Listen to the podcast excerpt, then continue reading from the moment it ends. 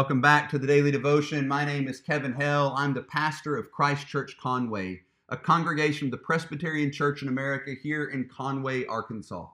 The Daily Devotion is a time for us to be strengthened in our faith through the study of Scripture and theology. We're working our way through the book of Galatians, being reminded day after day of the gospel uh, of, of the wonderful news that we are justified by grace through faith in Christ because of what Jesus Christ has done for us and not because of our works. And this really is good news. It really is just absolutely wonderful news because if we were to be justified by our works, we would be done. We would have no hope because we have failed. That's what we saw in part yesterday that we can't be justified by keeping the law because that means you have to do all of it, and we haven't. We haven't done all of it. And, and we've seen in days past that we can't be justified by works of the law because that's not even why the law was given in the first place. It, it wasn't given that we might be justified by keeping it. We're going to see in the coming days it was given for something else. But today we're going to finish up this section, Galatians chapter 3, verses 6 through 14, where Paul is linking all of these Old Testament references together to remind his detractors, his accusers, that his gospel isn't something new, but it's consistent with what we know as the Old Testament. It's consistent with their scriptures. In fact, it's what is taught in their scriptures. So let me pray for us, and then we'll read Galatians chapter 3, verses 6 through 14. Father, we thank you for your word. Once again, I ask that you would strengthen me now by your Spirit, that I may proclaim your word clearly, that we might rest in the hope of the gospel, that we might see our Savior clearly and what it is that he has done for us. We ask this in Christ's most precious name. Amen. Paul writes, beginning in Galatians chapter 3, verse 6. Just as Abraham believed God and it was counted to him as righteousness, know then that it is those of faith who are the sons of Abraham. And the scripture, foreseeing that God would justify the Gentiles by faith, preached the gospel beforehand to Abraham, saying, In you shall all the nations be blessed. So then, those who are of faith are blessed along with Abraham, the man of faith. For all who rely on works of the law are under a curse, for it is written, Cursed be everyone who does not abide by all things written in the book of the law and do them. Now it is evident that no one is justified before God by the law, for the righteous shall live by faith. But the law is not of faith. Rather, the one who does them shall live by them. Christ redeemed us from the curse of the law by becoming a curse for us. For it is written, Cursed is everyone who is hanged on a tree. So that in Christ Jesus, the blessing of Abraham might come to the Gentiles, so that we might receive the promised Spirit through faith. Here, once again, Paul dives in to the Torah, looking at Deuteronomy 21 and, and reading this typologically, reading, kind of taking a theological interpretation of this passage and applying it to Jesus.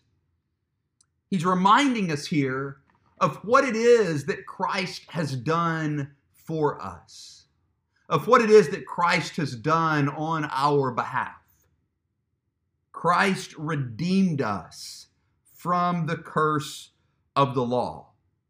We were justly condemned by the law. We were rightly under its curse because we had disobeyed it, because we hadn't done all things written in it. We hadn't, as he said back in verse 10, abided by all things written in the book of the law and done them.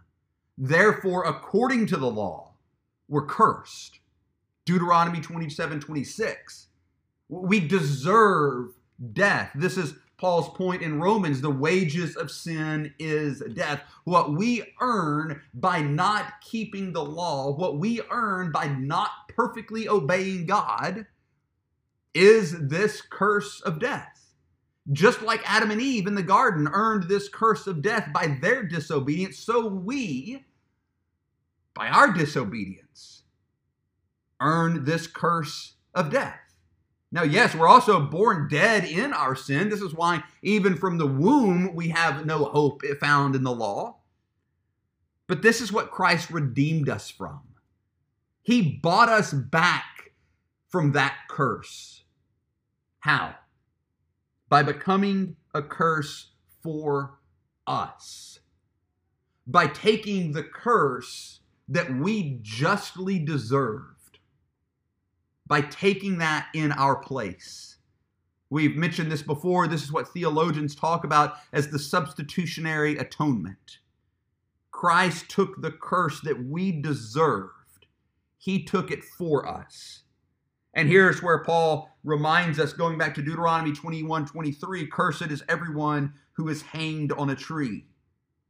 So here's what Jesus did, just so we're very clear. The wrath and curse of God that we deserve as sinners, he took for his people. God made him who knew no sin to be sin for us that we might become the righteousness of God. This is what the cross was all about. Jesus paying the debt that we owe.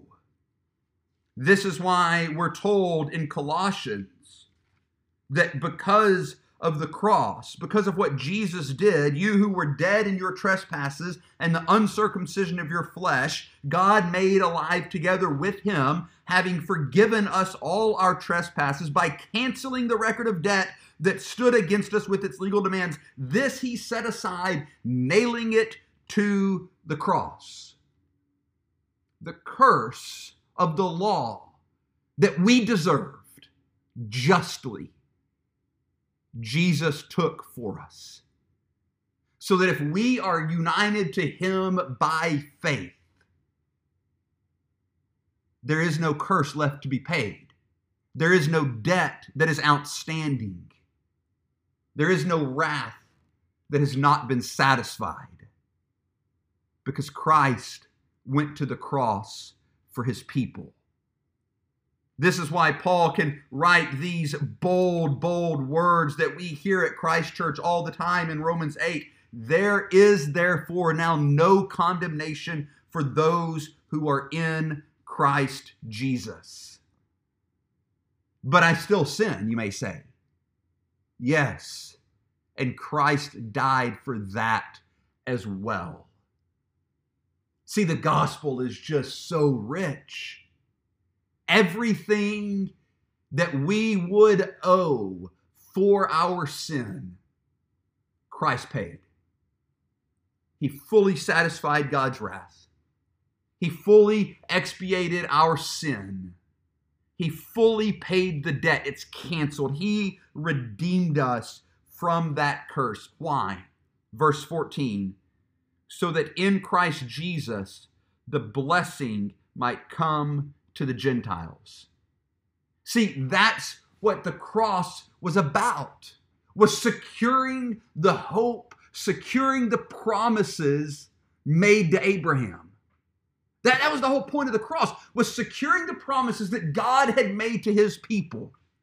That he passed between the pieces saying, I will do this. I will keep my promises. I will secure my promises for my people. This is my work. That's what he did on the cross.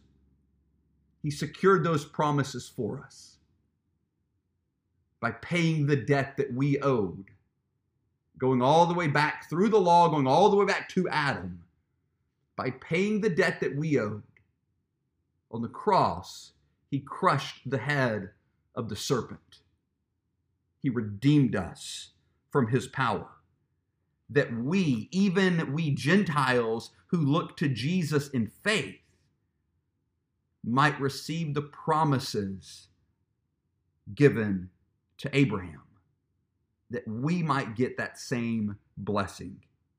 So that we might receive the promised Spirit through faith. That's the good news of the gospel. That it's not about what you and I do, it's about what Christ has done for us. And because he has done that, we stand justified before God when we look to him in faith. Rest in that, my friends. Rest in that. Nothing is outstanding against you if you are in Christ. He has redeemed you, and there is no curse, there is no condemnation left for your sin. So rest in Jesus. Amen.